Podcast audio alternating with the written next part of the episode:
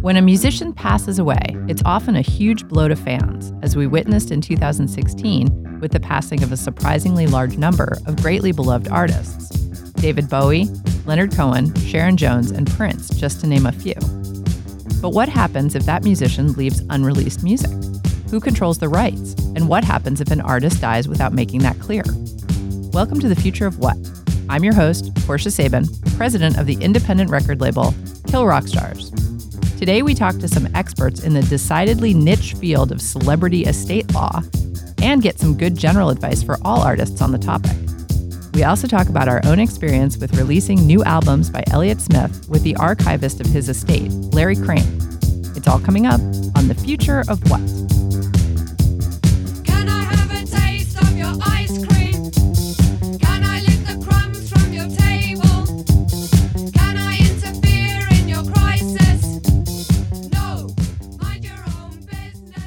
You're listening to The Future of What? We're talking to Andy Mayoras. Andy, welcome to The Future of What? Oh, thank you, Portia. Glad to be here. So, you and your wife Danielle work together and you guys do something pretty interesting and different. You are both lawyers and you specialize in celebrity estates. Is that correct? That's right. Yeah, we've been practicing law for about 20 years, and my wife does wills, trusts, estate planning and things of that nature. And I represent families going through fights over wills, trust, and estates. So we thought it would be fun to kind of blend our two different perspectives and to teach people about wills and trusts and try to make it a little more interesting for people. So we wrote about celebrity estates. So we use examples from all these different celebrities and what they did right, what they did wrong, so we can teach people about how to do their wills and trusts and estates the right way. Well, we think that's really interesting here at The Future of What. We're a music business podcast and radio show. And the reason that we are talking to you today is because, of course, we've had so many celebrity deaths in 2016 of musicians. And, you know, I know that there are some of those estates that are in turmoil, uh, most notably Prince's estate. So I thought it would be great to talk to you to sort of help us, you know, like you say, you give examples of mishaps so that other people can avoid doing that in the future. Can you maybe give us a good example? Oh, that's right. Well, Prince is is a prime example, and he's one that's on the top of a lot of people's minds these days. But he made the most basic of all mistakes, despite having a net worth that's now reported to be somewhere around 200 to 300 million dollars, although it could even be well north of that. He died without even having a will. Wow. Not even a basic will, which is is really shocking when you think of it they say about two thirds of adult Americans don't have a will. So in that respect, he's not unusual. But it really is shocking to think of anybody with even a small, small fraction of that kind of net worth dying without a will. And because of that, his estate is in complete turmoil, and it's going to be for years and years to come. I mean, your obvious basic advice is make a will. well, that yeah, that that that's number one lesson from Prince's estate, and and what we see about that is the problem is it, it, when people die without a will, they have no say over what happens to their money.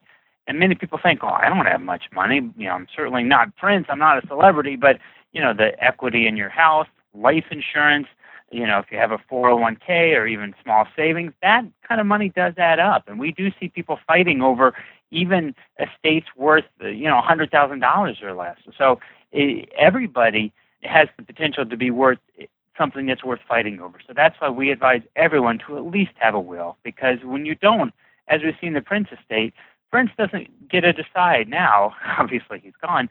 He has no say on what happens to his money. So we've seen a lot of fighting because when you die without a will, the state that you live in determines who receives your assets. So in Prince's case, he's got one full sister and he has five half siblings. So they're all going to share in his estate. So that's seven. But then there's two other family members who are not blood relatives, but were kind of treated as family. So they've brought suit to say, hey, we should count too because we were kind of like related to Prince because our dad who passed, he and Prince treated each other as brothers, and Prince's dad had kind of informally adopted him. So, Judge, we should count too. So the judge didn't let them participate, and the estate said, nope, that doesn't count, and now they're going to appeal to the Court of Appeals. That claim alone is going to take years and years to resolve. Do those two people get a share of this large estate or not? That was only two people. there were actually dozens and dozens of people who came forward and said, wait a minute, I'm related to Prince. I'm one of Prince's long lost secret children or nephews or brothers or something. So the court had to spend months sorting through all these estates, making people go through DNA tests, and, and finally kicked all of those claims out the door. So the only two left are, are these two a nephew and a grandniece from a deceased person who considered himself to be Prince's brother when he was alive. Wow, that is that is a mess. And that's just the start of it. I mean, I, God, I could go on and on just talking about Prince's estate, but it it's a mess, and it just didn't have to be that way. I mean, it could have taken him ten minutes to make out a basic will. Well, that's I'm interested. You said that two thirds of adults in America don't have wills. Why do you think it is that so many people resist making a will? There are a lot of different reasons. Some people, like Prince, are just a little peculiar. They say Prince's problem was that he didn't trust professionals and that he would work with a, a lawyer and they would talk about it, and then a few months later he'd fire that lawyer and work with somebody else. And then he would jump from person to person because he never really trusted anybody. He felt like he had been burned early in his career with some of the uh, recording contracts that he had signed that he felt, you know, were onerous. And he didn't trust anybody. He didn't trust any professionals. So anytime somebody would recommend doing a will or something like that, he never stuck around long enough to actually see it through. A lot of people, however, it's procrastination. They think, oh, you know, I'll get to it someday. I mean, who likes to think about what's going to happen after they die? I mean, it, it, it's not a pleasant thought to think about, and everybody's busy. We have busy lives. We have children and parents and jobs and everything else to worry about. So it's an easy can to kick down the road. Yeah. And a lot of people just simply procrastinate and then obviously it becomes, you know, it becomes too late. And it, it's it's really sad that that it happens and and that's why we say, you know, if you spend as much time as you spend in a year planning a, your yearly vacation, take that amount of planning, work with a good lawyer and do it once and you potentially can take care of this for the rest of your life. So it's it's really an act of love for the people that come after you because people don't do it to help themselves. Although sometimes estate planning certainly can help you while you're alive, but the goal is it's an act of love for the next generation.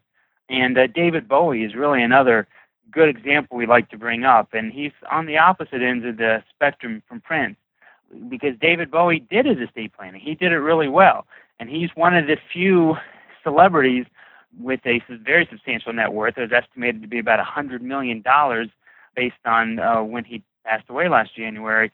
We've not seen any fighting. We've not even seen a hint of fighting, which is frankly very unusual and very commendable, especially because David Bowie, uh, like a lot of musicians and, and, and the rest of us, uh, frankly, he is in a second marriage situation. Or was, of course. So he was married to Iman, but he had a, a son from a prior marriage and anytime you see that second marriage dynamic where you've got a spouse from a second marriage and one or more kids from a prior marriage, there's inherent potential for conflict.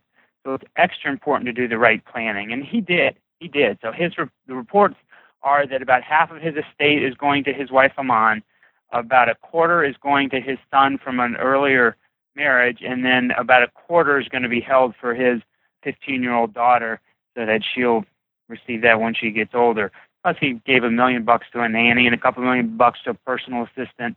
But the point is, we haven't seen any fighting. We haven't seen any trouble. It's smooth. It's been smooth sailing without having to go to probate court and have a bunch of you know mess that we've seen in Prince of the State and a lot of others. So David Bowie's a great example of what to do as opposed to what not to do, like Prince. So now my understanding is it's it's pretty easy to make a will. And I think there's even like a will form on the internet. I mean, you can just like type get a will. Sure. Yeah. and you can print out a form and you can just put stuff down.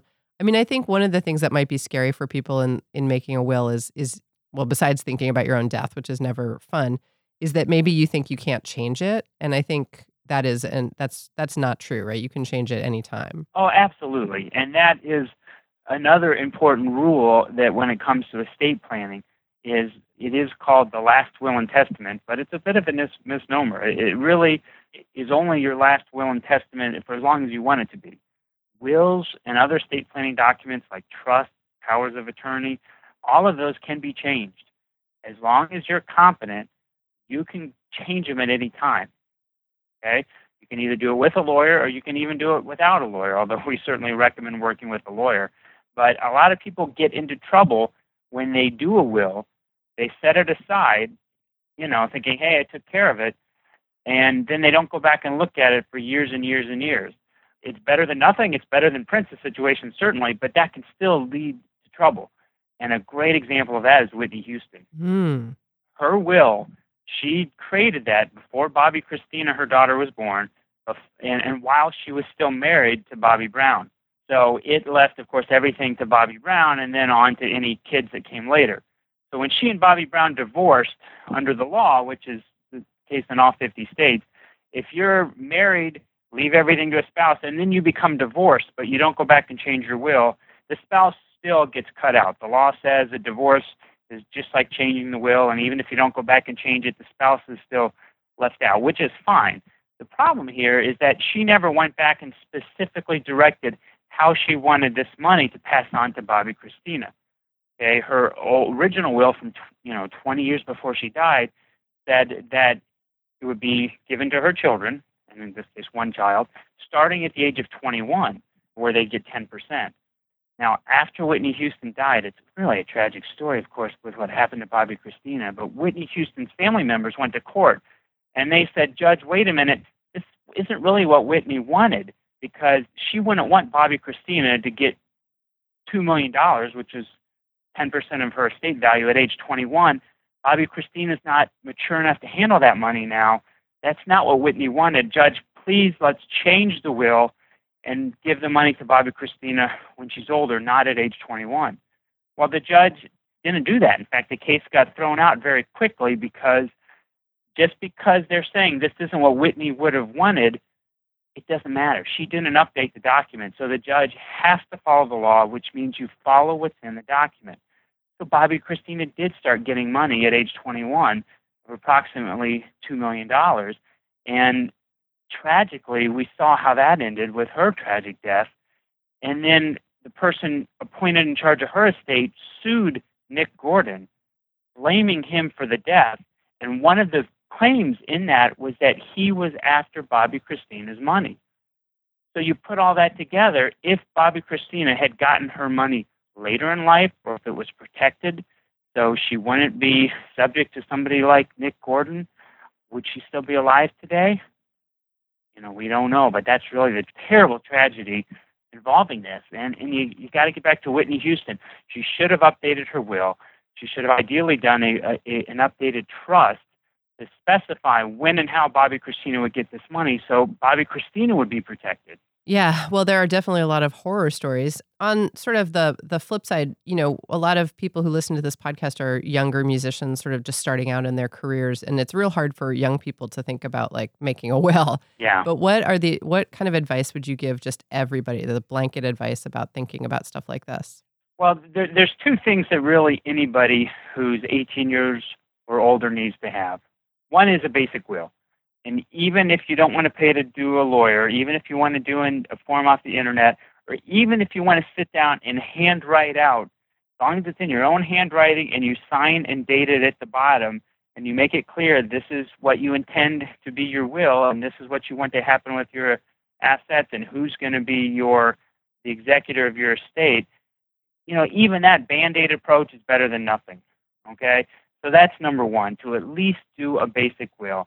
Uh, you know, again, look at Jimi Hendrix. You know, when he died, he was only 27.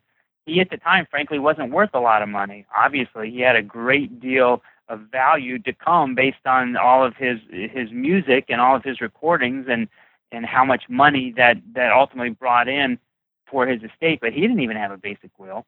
So the point is, don't put off till tomorrow. Make out a will now. That's number one.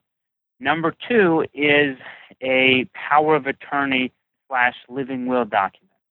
Now, there's different names for these in different states, but the point is nobody is promised tomorrow. And if God forbid you get in a car accident or have a, a disabling condition, who do you want to make decisions for you? Do you want the court to have to appoint somebody to make your decisions if you can't? Or do you want a family member or a close friend or a spouse to be able to make decisions for you if you're not able to. again, those are very basic documents. For medical decision making power, there's usually forms that are available at hospitals. There's also forms available online. But the point is, as soon as you're 18 and you're an adult, if God forbid something happens to you, your parents or other family members cannot start making decisions for you, even if it's a, a life and death decision, such as needing an emergency surgery or, or whether to, to pull the plug, God forbid. So the point is, you plan for that ahead of time. You sign a document. You give somebody decision-making authority in case you can't make those decisions for yourself.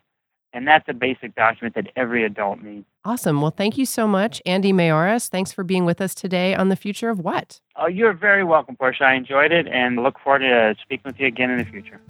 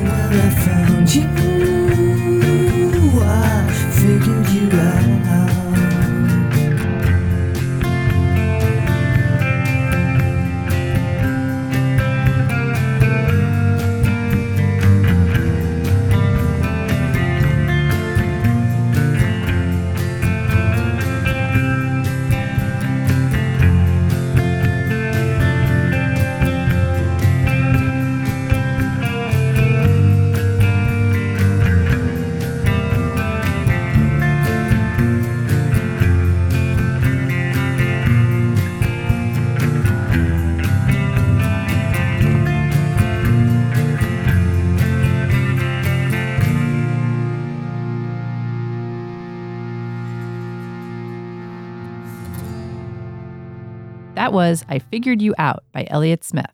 If you're enjoying this program, please subscribe to our show on iTunes. To find out what's coming up next, follow us on Twitter at KRSFOW. You're listening to The Future of What? We're talking to Conrad Rippy. Conrad, thanks so much for joining us today on The Future of What? Thank you for having me, Portia. So, as you know, today on The Future of What, we are talking about the sort of what do we do when an artist passes away. You know, there were so many famous celebrity deaths in 2016 that it really made us start to think what do people do? How do people function? What are the next steps when an artist passes away, especially an artist, I mean, Prince is such an obvious example, right? With, you know, unreleased material and question marks about the heirs and stuff like that.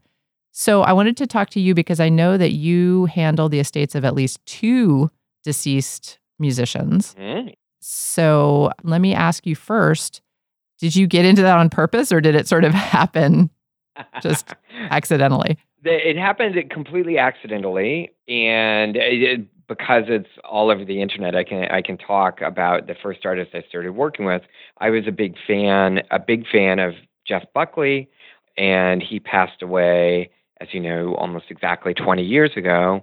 And through a series of people who knew people, Jeff's mother found out that I was a big fan and that I also worked in the music industry as a lawyer. She realized that she needed a lawyer of her own to represent the interests of his estate. And that's how I got into it. And then the other representations I've undertaken just came from that initial one. So, what are the special features of representing an estate for a deceased artist? Like, what do you have to think about that people don't have to think about who have living artists? Right. Well, the first thing, Portia, is you have to find out if the artist who has passed away has a will. And you mentioned the Prince estate at the start of our conversation. And from what I have read in the media, as incredible as it may seem, he passed away without a will. And when an artist dies having written a will, generally they designate someone quite specifically who is their contact person to deal with their intellectual property rights, their catalog, their unreleased material, whatever.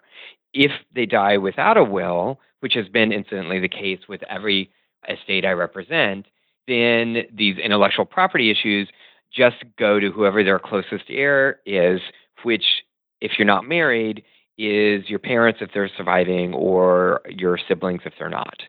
So at that point, in answer to your question, you just have to begin to deal with the record company, the music publishing company, everyone who has an interest in the intellectual property rights of the deceased artist and try to get them to turn their frame of mind away from dealing with the artist who has now passed away and instead to start focusing on the desires and the plans of the heir because that is now the person who is in control.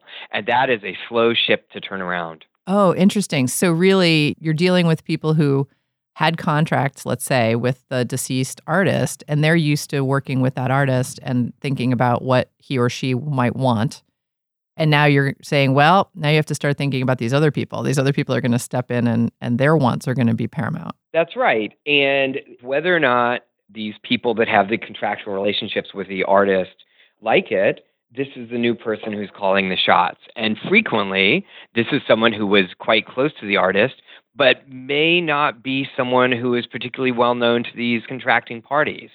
And that's why, in every case where I've taken on the representation of an estate, I have come in as a new person rather than someone who is already working with the artist because it's basically now there's a new team. There's a new team. And these people who generally, like I said, work close to the artist are not always people who the record labels and the music publishing people have even met.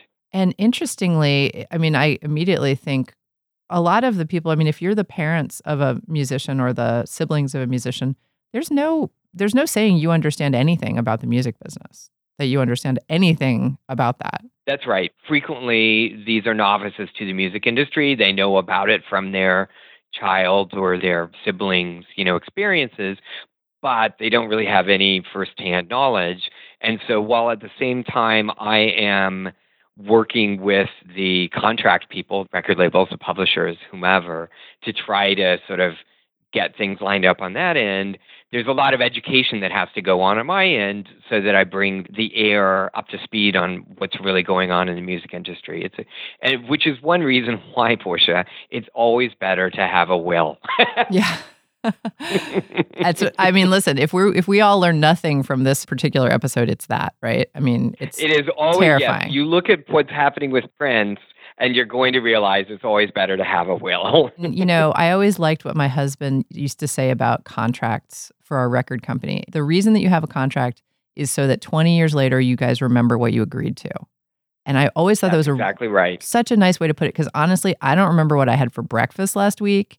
I always think like if I was in a murder investigation, they would get me because they, I'd be they'd be like, "Where were you?" I'd be like, "Uh, you know, I just I'm suck at remembering, you know, specific details." Well, you know, eyewitness testimony is the least reliable testimony, and it, it is people never remember correctly. They never do. So it's always a good idea to have a will, and that way also the person you've designated as your intellectual property executor, the designated heir for your catalog or whatever, they have advance warning. They may be called upon to know something about the music industry, which gives them a head start in case something happens. Right. You know, it's not business as usual anymore because you're dealing with people who are in grief, who are probably often just so upset by the death of the musician that it's hard for them to think about business details. I would imagine that's a big part of it. It is. In my experience, which is limited but greater than some, in my experience, even though grieving, the heirs, their real mission statement is always what would the artist have wanted. And they tend to try to figure out what that is by talking to uh, other people that were close to the artist creatively, whatever. Frequently, however, there's a push from other forces to try to exploit the legacy of the artist and exploit not in a negative way, but just to get releases out, get songs licensed, whatever. And so it's a balancing act. And it's always tricky because really, if you're the heir, especially if the artist didn't designate you in a well, you're going to be questioned from any angle. You know, the fans are going to question what you're doing. The labels or the music publishers are, are going to have their own point of view. And, and it's a real balancing act. What would you say for yourself is sort of the biggest challenge you face in your job?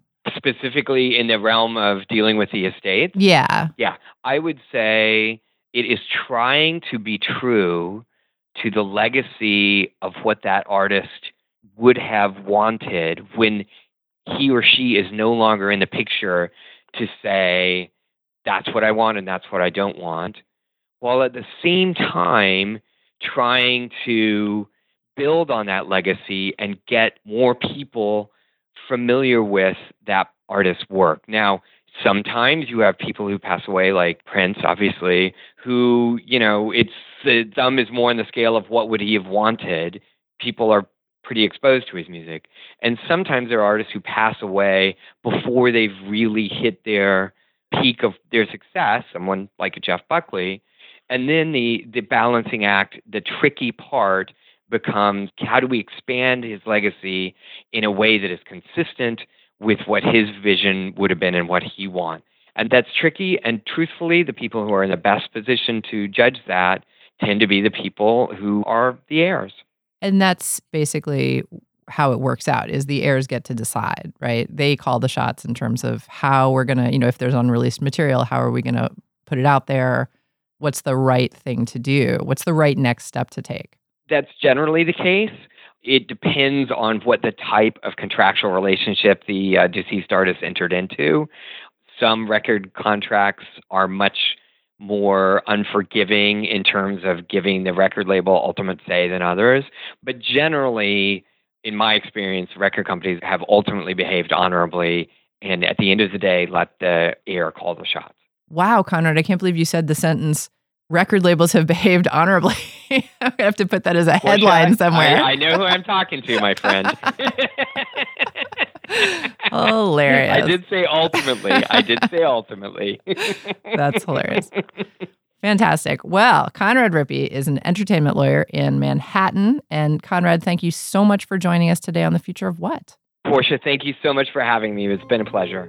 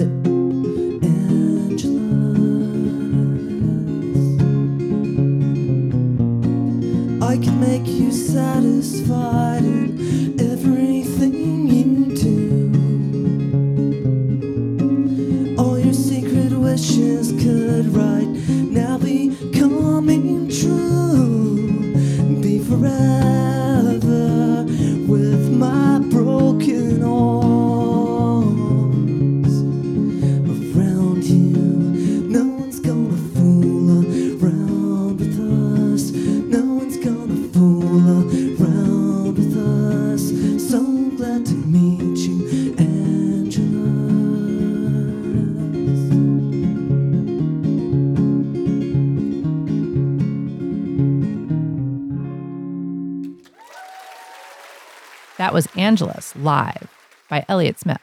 You're listening to The Future of What. If you're enjoying this program, like us on Facebook and become a subscriber on iTunes. You're listening to The Future of What. We're talking to Larry Crane. Larry, welcome back to The Future of What. Yeah, it's awesome to be here again. Love the show. Yay, thanks. So today we're talking about artists' estates, and you and I have worked for years now together on the estate of Elliott Smith. hmm Can you just tell us first off how you, because you're the official archivist amongst other many hats that you wear, Yeah, too many hats. you're the official archivist of the estate of Elliott Smith. How did that come about? I think I kind of started it on my own accidentally when we started Jackpot. When Jackpot Recording Studio began, Elliott was brought in as sort of a non partner, but what was going on was that I knew that studios shouldn't have partners. And so we had a little meeting over beers, and I said, Do you want to work out of Jackpot? That'd be great. But I don't want a partner, but I'll work out a deal for you. And so we started doing stuff, and I would see all his reels and, and DAT tapes laying around. I started just kind of backing up a lot of his DAT tapes because he was not an organized kind of person. You know, like he wouldn't write notes on things or anything. So I would just see things laying around. I would just make a copy and make a note and put it aside. And so years later, after he passed away, I was supposed to work on from a basement on the hill. And then Elliott passed away like 10 days before I was going to do to fly down there. Wow. And so I didn't get involved in any of that. Like Rob Schnapf and Joanna Bolme kind of took over the mixing and stuff of that. And I was like, that's fine. You know, I didn't feel like it was something, you know what I mean? Right. Felt like it was something I was supposed to be like handed. And then, like a few years after that, or whenever it was, Gary Smith, Elliott's father, approached me and said, Would you like to help out on an expanded version of Either Or? And that, as you well know, is what turned into New Moon Right. because we found too much stuff. Right. And that was quite a long process. I kind of came Mhm. in at the tail end of of that Yeah. those sessions, but I remember there were just hours and hours of listening to archived stuff that we hadn't heard before and we just everybody I remember the one session that I came w- Yeah. with that everybody was in tears. Yeah, it was crazy because, well, what what happened was when he asked me to do that, I said, you know, the real question is, you, you're going to get an archivist, and he's like, oh, and I was like, well, look, you don't know what's on these reels. I don't know what's on these reels. The label doesn't know what's on these reels. What are we going to do with this material? And so Gary asked me if I wanted to do that, and I'm, I'm, I'm assuming he talked to uh, Elliott's mother too. Mhm. And I had to think about it, but I said, yeah, because I felt like I could still talk to like, you know, Rob Schnapf and Tom Rothrock, I'm still friends with, and Neil and Tony from Heatmiser and Sam Coomes. Like I felt like everyone around is still my friend, thank God. Joanna Bolme, of course. And I could just qu- ask them questions for help. Right.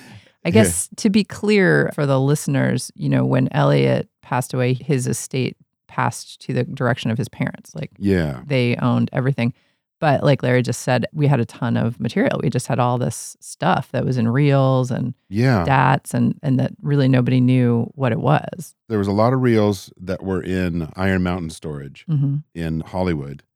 And then there were other materials. There was a box full of DAT tapes that were just at his father's house. And there was other random things here and there. Uh, Sean Krogan had a reel at home. I mean, it just started becoming like, oh, hey, I've got this. Oh, I've got that. Right. And then fans sometimes would even send me stuff which is, you know, of dubious origin. But, you know, I've archived some of the live shows they've sent, you know, even if they're just MP3s, I'll make a note. And Right. but what I started doing is I said yes to, to taking that job as an official archivist. But I kind of started the job after I did the New Moon record, which was Right. kind of confusing. Yeah, very confusing. I wish the timeline was different or I had started the archive earlier because along the way, you know, you find more materials and you go, oh, we could have, uh, you know. And the other thing is that when I started the archive work, I had everything that we could find gathered up and taken to a place called Mr. Toad's in the Bay Area. And Tardon there at Mr. Toad's did all the transfers of the analog tapes, even the digital tapes hmm and stuff because he's an expert has all the different old machines and he gets the highest quality and and the irony is that if we did new moon today i could actually make a better sounding record you know not even just you- the song choices i couldn't. it would just physically sound better because Right. the transfers off a tape were better But as you know, as Yeah. someone whose recording is your your life, you know, I probably in ten years we could say the same thing again Yeah, we about could almost remaster- anything, and we'll remaster either or five more times hopefully not because everything could sound better because the technology keeps It's- changing. the thing about archiving is that the analog tapes are the real gold mine and Mhm. and the reason that is is that when the digital technology takes leaps like the quality of the audio converters now is far better than it was 10 years ago 20 years ago. And that's one reason we could talk about later but that's one reason that why either or was able to be remastered and sound better. Right, without physically just changing it but just getting a better quality of signal. Right, so with the analog tapes, you can keep extracting a little bit more information, you know, getting a better head stack and a better quality tape deck with more stable motors and capstans and reels and all this stuff. It's it's so technical, it's kind of geeky. That's what I do. But you're able to just pull a little more detail off of the tapes. right. And, and when Tardon took the same half inch eight track tapes that we'd done a lot of the new moon mixes from and was able to pull a little bit better data off of those or, or audio, I was like, oh.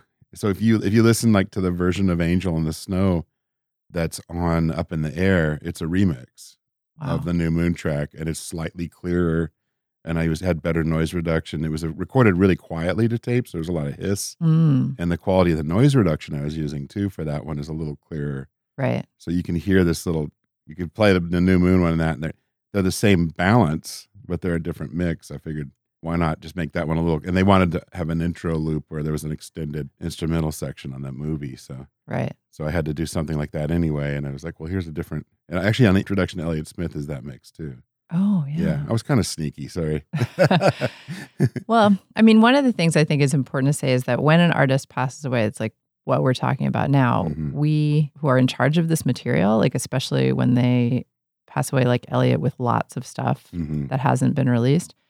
And I mean, I'm thinking about Prince. You know, we've talked to some people who are working yeah on those estates, or you know, that estate has been in the news a lot because there is no will, there's no, it's no clear successors. Like, Mhm. that's a that's a really troubled situation Right. And what do you Yeah. do with all that material? And it's someday, eventually, someone's going to have to have a say, and it's going to be, I think it's going to be a big mess forever, but right for years. But in our situation, thank goodness it was clear cut, you know, obviously. But what's interesting about it is that it involves his family and friends to such a great extent. Like everything we do, you know, we don't just get to do it. You know, it involves talking to people. Like you said, you're in touch with all these. Thank goodness you're still friends with all these people. You can go back and ask them questions like, hey, where was he when he recorded this? just little details. Yeah. Yeah. Sometimes you just go, oh, aha. You know, you'll you'll put Yeah. a clue together.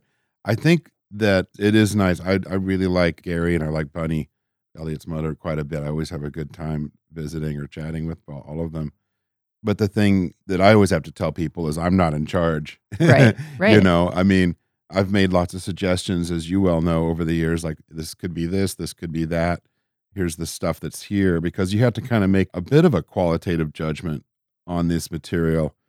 If you get mathematical about the archiving process and then go, well, here's 560 different iterations of songs and things that you could put on this next five song release, you know, that that's just an impossible thing to sort out. Right. So over the years, I've kind of like made a lot of note of what are unique songs or unique versions of songs. And so that I have that, you know, kind of go, here's this, here's that, you know, to the label, to you guys into the family, just so they can sort of pick from that and, Right. and understand.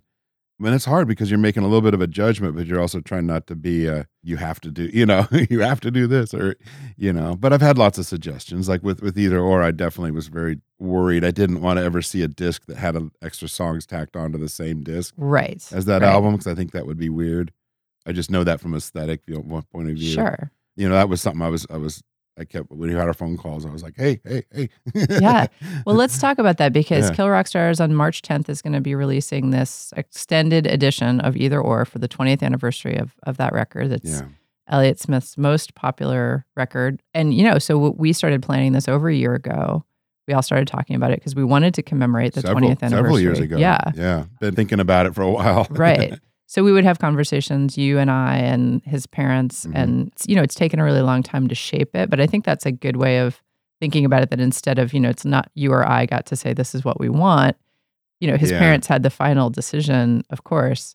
But we did get to say things like, you said, I wouldn't want to see a first disc that had stuff tacked on, which I totally agree with because that's sort of in the, that's not the spirit of that. So Right. let's talk about the extended edition of Either Or. So when we finally whittled it down and we decided we were going to do some studio tracks, but not a Mhm. lot, just a Yeah, small number. Just a couple. and then we were going to do these five live tracks that Yeah. had been really happily multi-track recorded at Yo Yo Go Go in 97.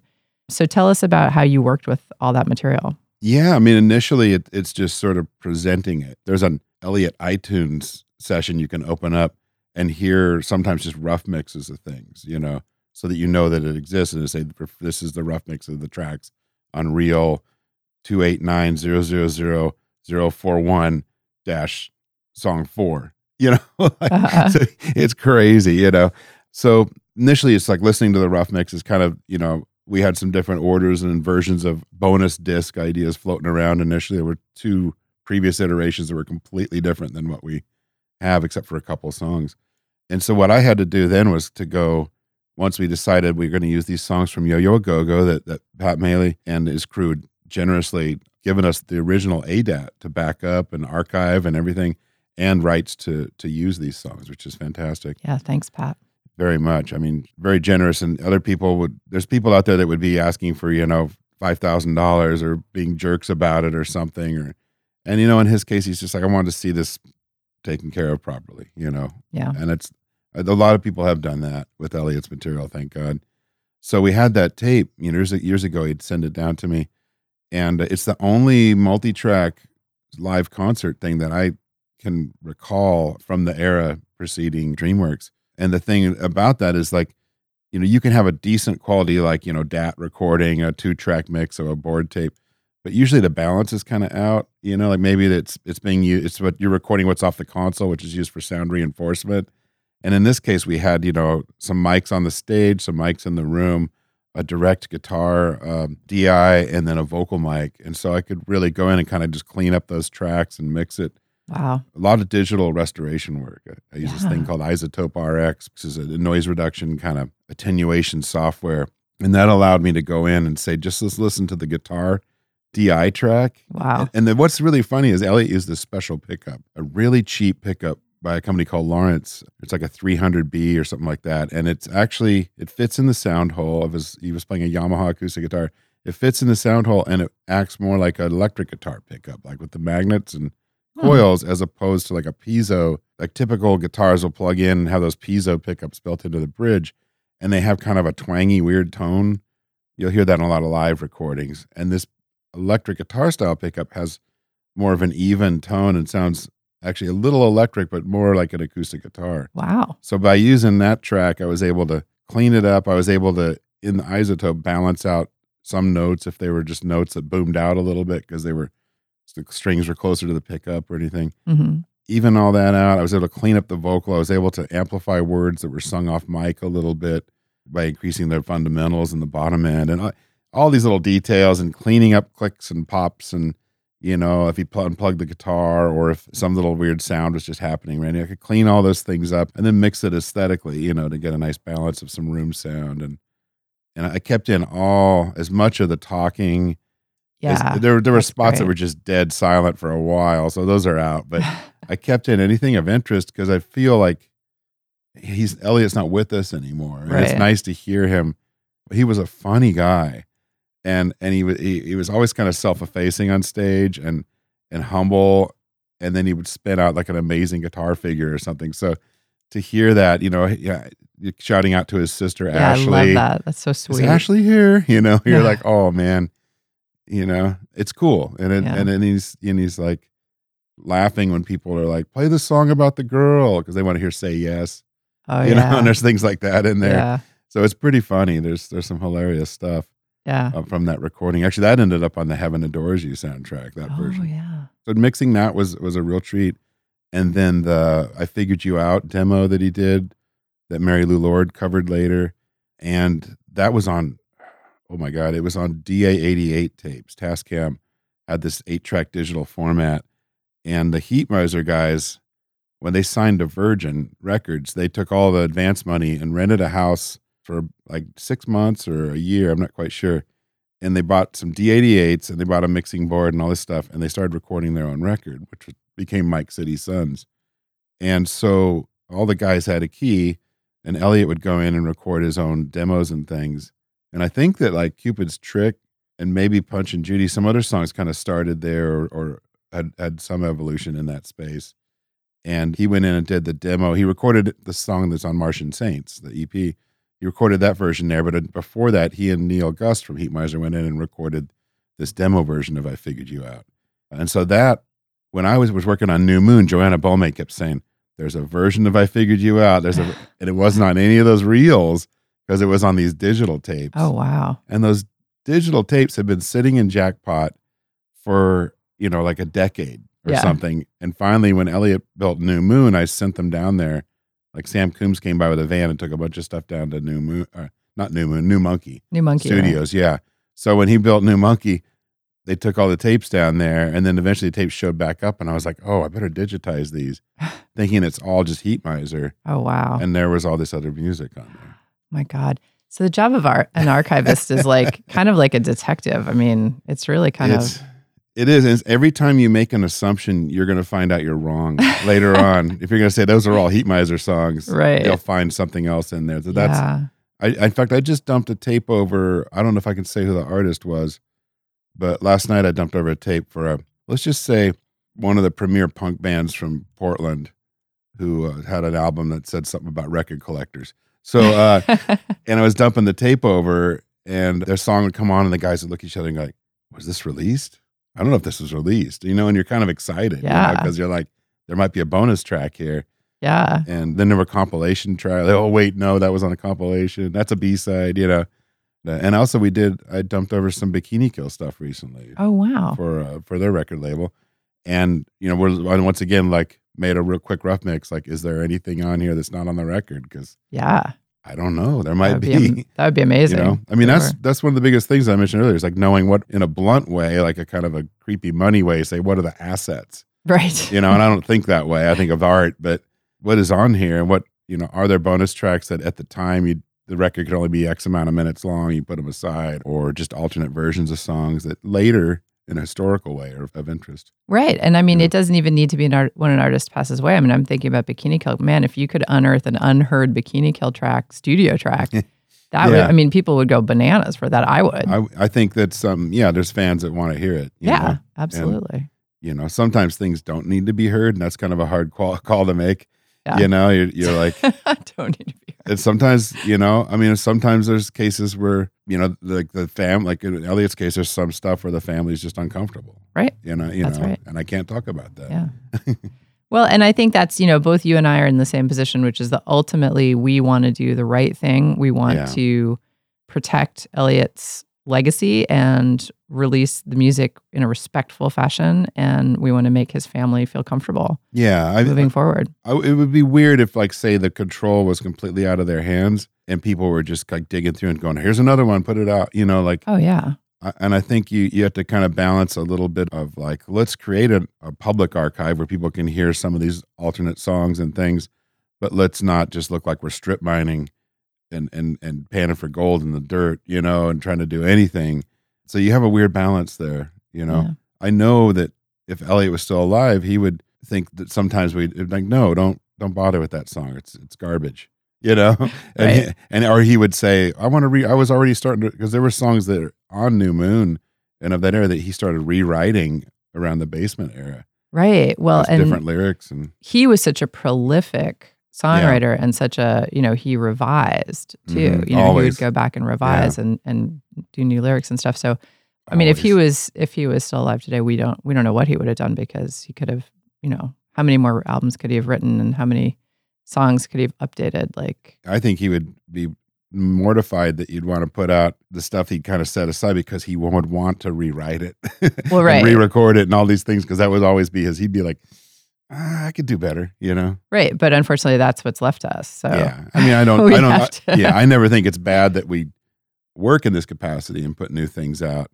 It's just, it's, and it's sad that that's the end of what it all is. But it's just funny to think, because having known him that well, I knew that he, I know that he'd be like, nope, Right, on to the next that. yeah yeah it's funny.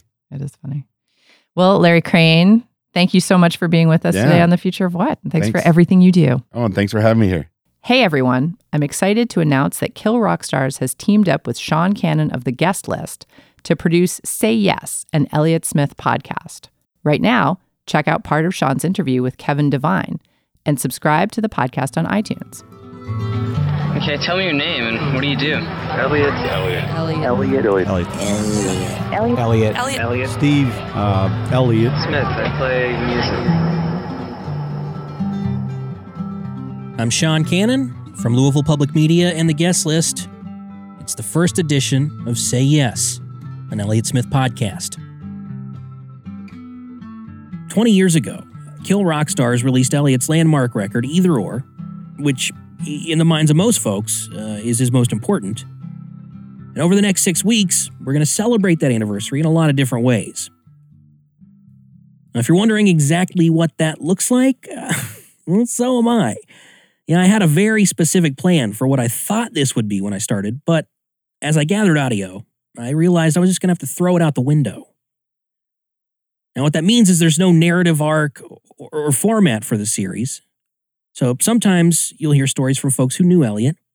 Sometimes you'll hear in depth conversations about either or and the songs on it. Sometimes we'll talk about pivotal moments in his career. And then sometimes you'll just get to find out what makes his music mean something to different people.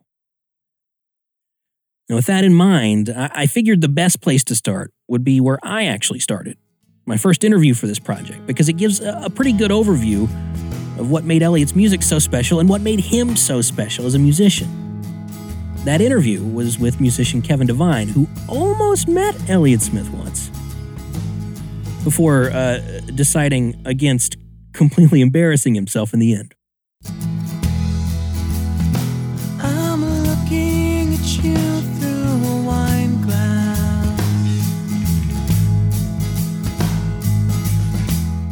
My relationship to what I thought of, I never met him. I was in a hallway with him once at a show he played in uh, Jersey, and I was drunk and high, and I saw him, and I was kind of like, how do you go up to someone and say everything I think about this guy and his music and not sound crazy?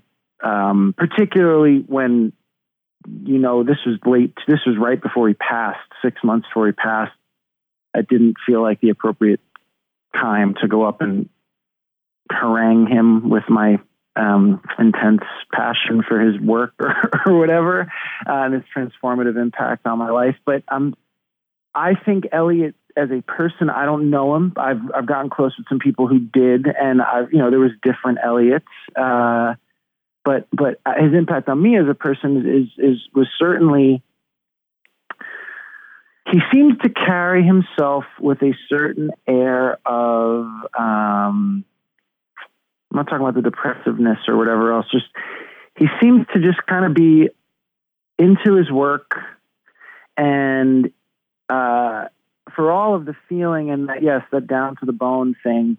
It's also just it's such tasteful, thoughtful music. It never it evokes a feeling. All those chord progressions, all those tone choices, all of the beyond the lyrics, beyond his voice, beyond. But also, he never sacrificed craft for feeling. It was not like messy music. It was not like histrionic music.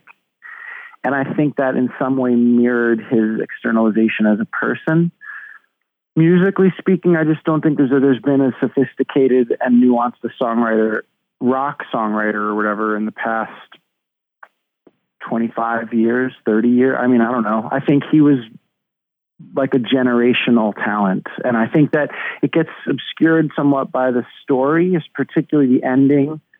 But if you sit there with his music, it's particularly once he's able to like from either or on once he has like songs are always there but once he has the like confidence and playing field to to like express himself arrangement wise and you know it's kind of crazy if you step back and listen to those records and realize like 90% of what you're hearing is one person.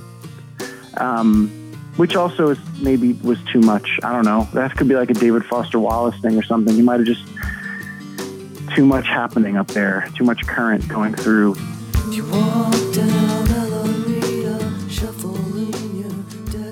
This podcast will air every Friday leading up to the release of our 20th anniversary Either Or Extended Edition album on March 10th.